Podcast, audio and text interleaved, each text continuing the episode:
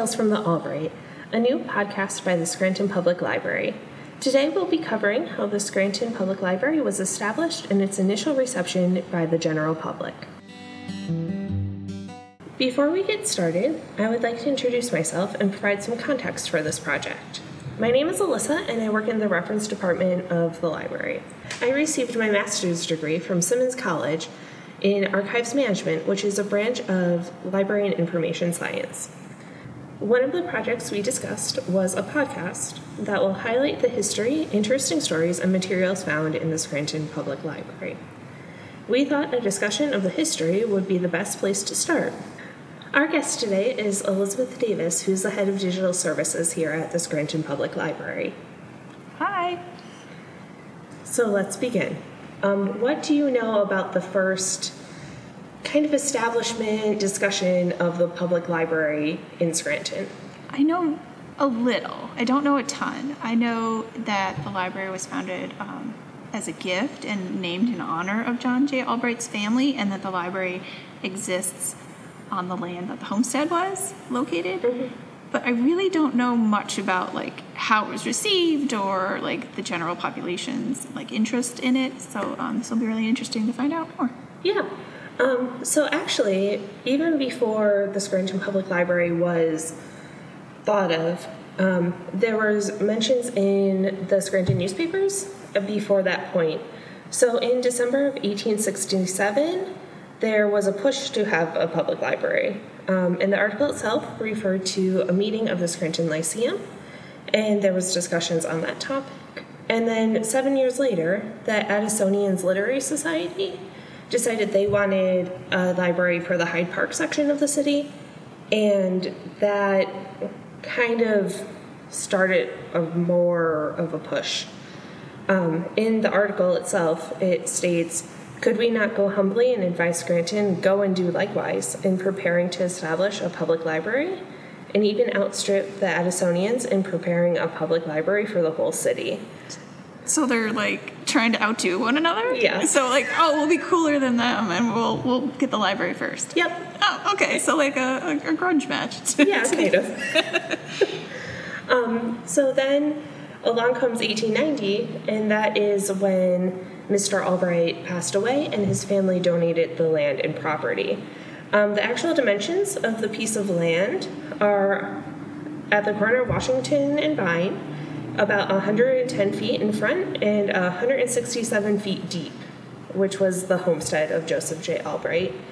And it was donated to, by his children. And the only caveat was that it needed to be named the Albright Memorial Library. Hmm. So that's great. Yeah, yeah. I would love to have something named after me. So yeah. um, so the structure was initially proposed to cost between fifty and seventy-five thousand dollars. In what year? Uh, 1890. Do you want to guess what that is in today's money? Oh God, I would say at least over a million. Yep, it's 1.5 to 2.2 million dollars. Wow. Okay. Yep. um, so, what do you know about the architecture? Oh, so I know it's modeled after um, a French chateau. I, I, saw photos on the internet, and I, am like, oh, wait, that looks so familiar. Like certain elements, mm-hmm. like um, the roof and like the the eaves and things like that. Yeah. But um, that that is about it. So, oh wait, I know it's also made out of limestone, yes. which you can see a big chunk of missing in West Mountain from limestone. yeah. So, yep. So it was designed by Green and Wicks after the Musée de Cluny, which is located in Paris. It kind of is near the University of Paris when I was looking it up on Google Maps. Um, and the building itself was, the library building rather, was designed by Conrad Schroeder, who constructed it and the designs for it were displayed in drugstore windows. Really? So you Yeah. could like walk up, get your toothpaste, and check out what the library is going to look like? Pretty much, yeah. That's so cool. I wish they still did that. Oh, I guess they do, but it's online. It's yeah. not as magical. It's not out and about, just in a window. Just, hey, FYI.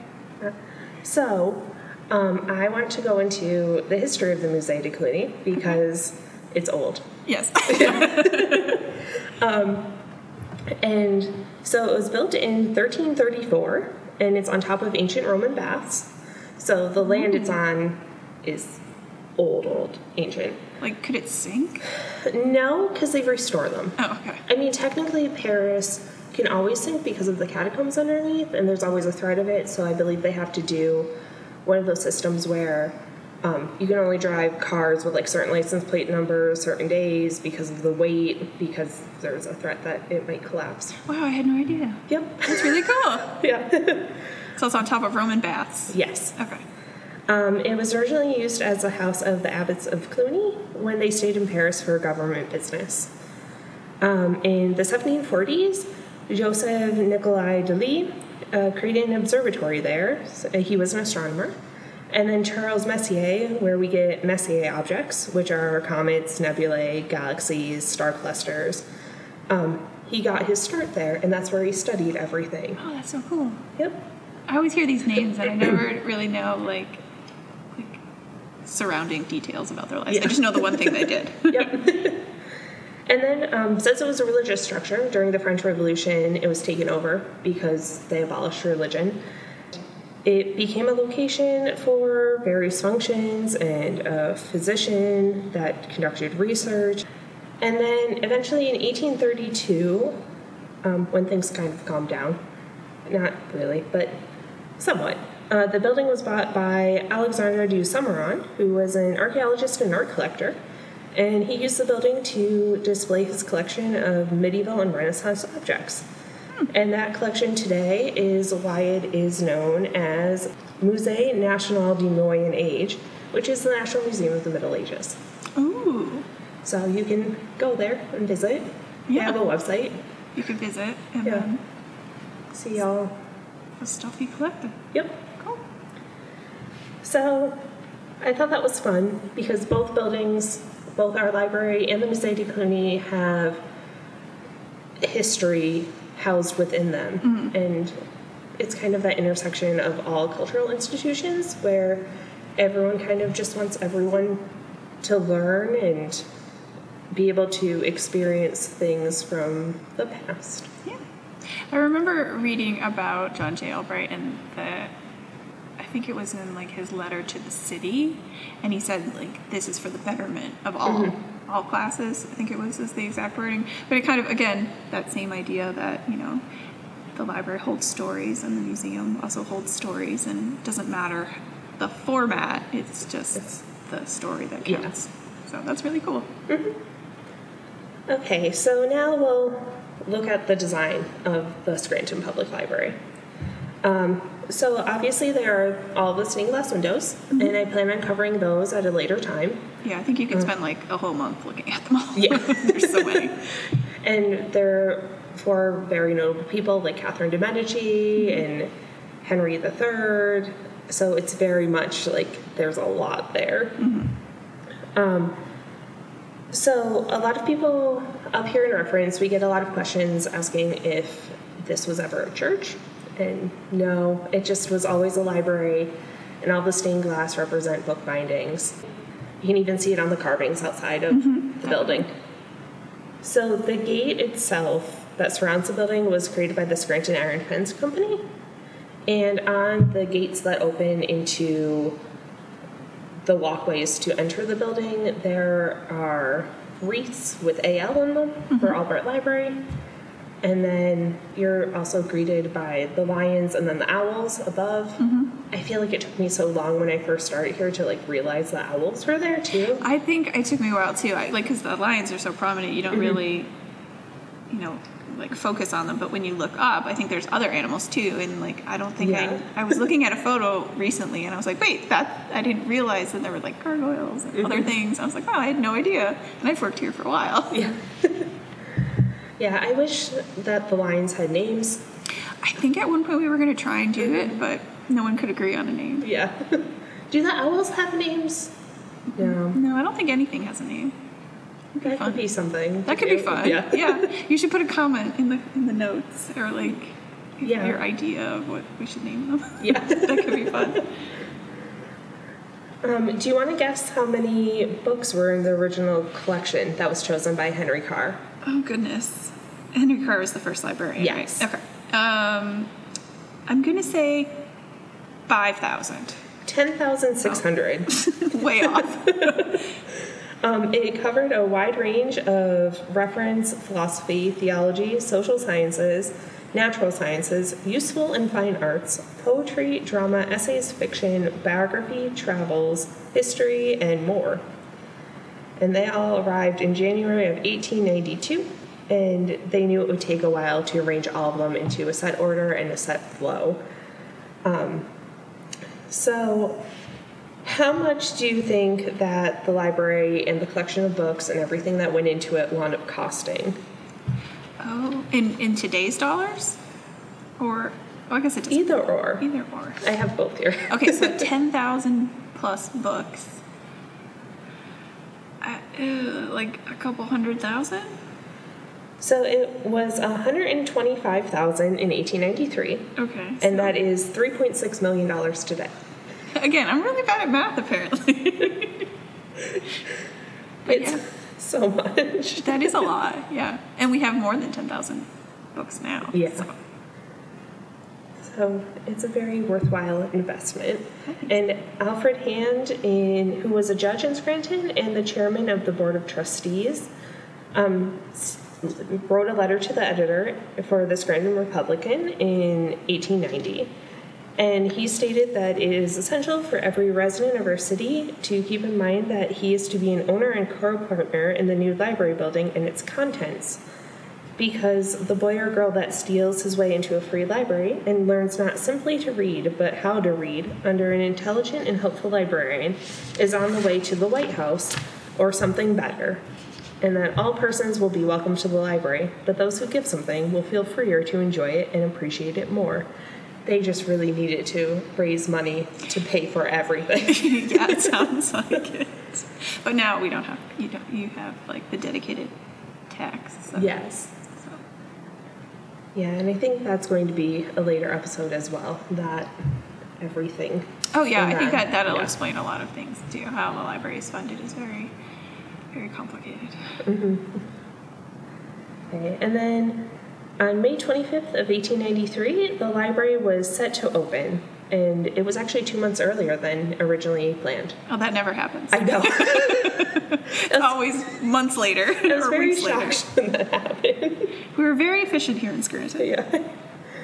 And so the Scranton Times list of who was invited, um, because it started with an exclusive invite only reception that was reserved for members of City Council, officers, donors, contributors, and the press. Um, so the who's who of the area at the time was the Albrights, Judge Archibald and his wife, Mr. and Mrs. William Connell, the Samters, Walter Dixon, former Mayor McCune, the Albright children, and more. Oh, Samters. So the Samters building. Yeah, Oh, okay. them. Yes. Okay, cool. I didn't, uh, I didn't know the mayors at the time. So that was the only was- name that stuck out. Yeah, Mayor Connell was the mayor at the time. And then Archibald, Judge Archibald is Archibald, and Walter Dixon, Dixon City. No way. really? Yep. Oh wow, I had no idea. Oh, They were really who's who. Mm-hmm. Cool.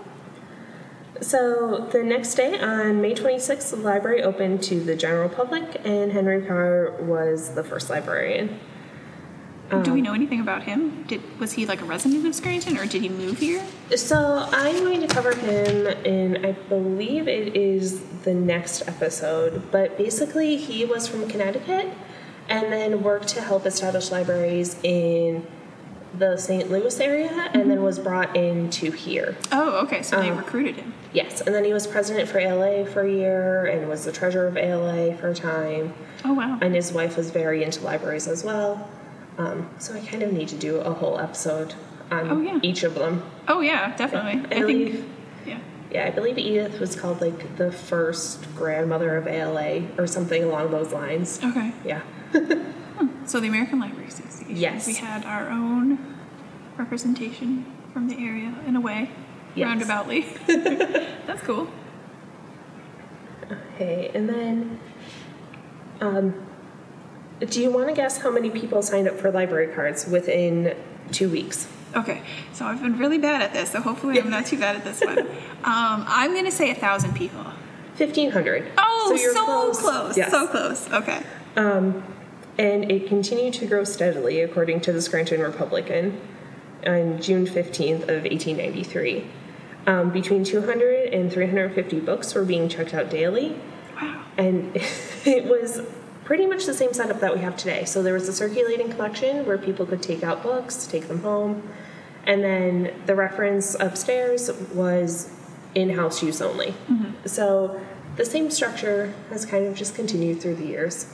Of course, we have much more to offer now with DVDs and the board games and audiobooks and everything else that can be mm-hmm. checked out downstairs. But it's interesting that the setup kind of stayed the same. Yeah, the desk I know has moved mm-hmm. over time, but I think it's now in the original spot it was originally. If I'm right, like where it is now. Yeah, I think it's very close. Yeah. So very cool. Yeah, because there used to be doors and then like a children's section. Mm-hmm. And then up here, the center of the reference room had its big open area in the center. That I can imagine. Like- walkways around. Yeah. Like how many things got thrown off that balcony? like just paper airplanes, pencils. I don't know. Yeah. That's There's photos of it. I can Yeah. pull Maybe- them up yeah, and post them too. Yeah, I think people would enjoy seeing those. Yes. Um, and then at the end of the article that gave the update on the Scranton Republican, um, it kind of expressed the whole core of librarianship in like a little paragraph. Okay. Um, and it went. It stated, "It is hoped that, or it is hoped by the library management that those resorting to it for either study or recreation will not hesitate to call upon both the librarian and his assistants for aid or information in any case of doubt or lack of familiarity with the resources of the library." Also, to freely recommend for purchase any works which are known and desirable but do not yet seem to be in possession of the library. So basically, what that summarizes is we're here to help, and don't be afraid to ask for anything that we don't have because Yeah. we'll try to get it. Yeah. Be really cool. So that's kind of the end of the episode for today. Um, I hope you enjoyed it. Do you have anything? Oh no, I learned so much. I don't think I knew all of these details, and we all discovered my poor math skills. So I don't know. It's been fun. I think it'll be it'll be fun to hear what other people have to say about I it. hope so. Yeah. So share your comments. Yes, please do. Yes, let us know. Um, if you have any comments, suggestions, anything at all, um, feel free to contact me at aloney at albright.org. Um, that is A L O N E Y at albright.org. Um, or leave a comment on any of our social media posts or message us through Facebook or on Instagram. Even Anyway. call us. Yeah, you can call as well. and the number for the library in general is 570 348 3000. Um, so next week we'll be covering the grounds of the Albright Memorial Building, and then it's in the third week that I will go over briefly the staff, um, and then the establishment of the branches. I'm starting to get into that. Um, so see you next time. Yay. Thank you.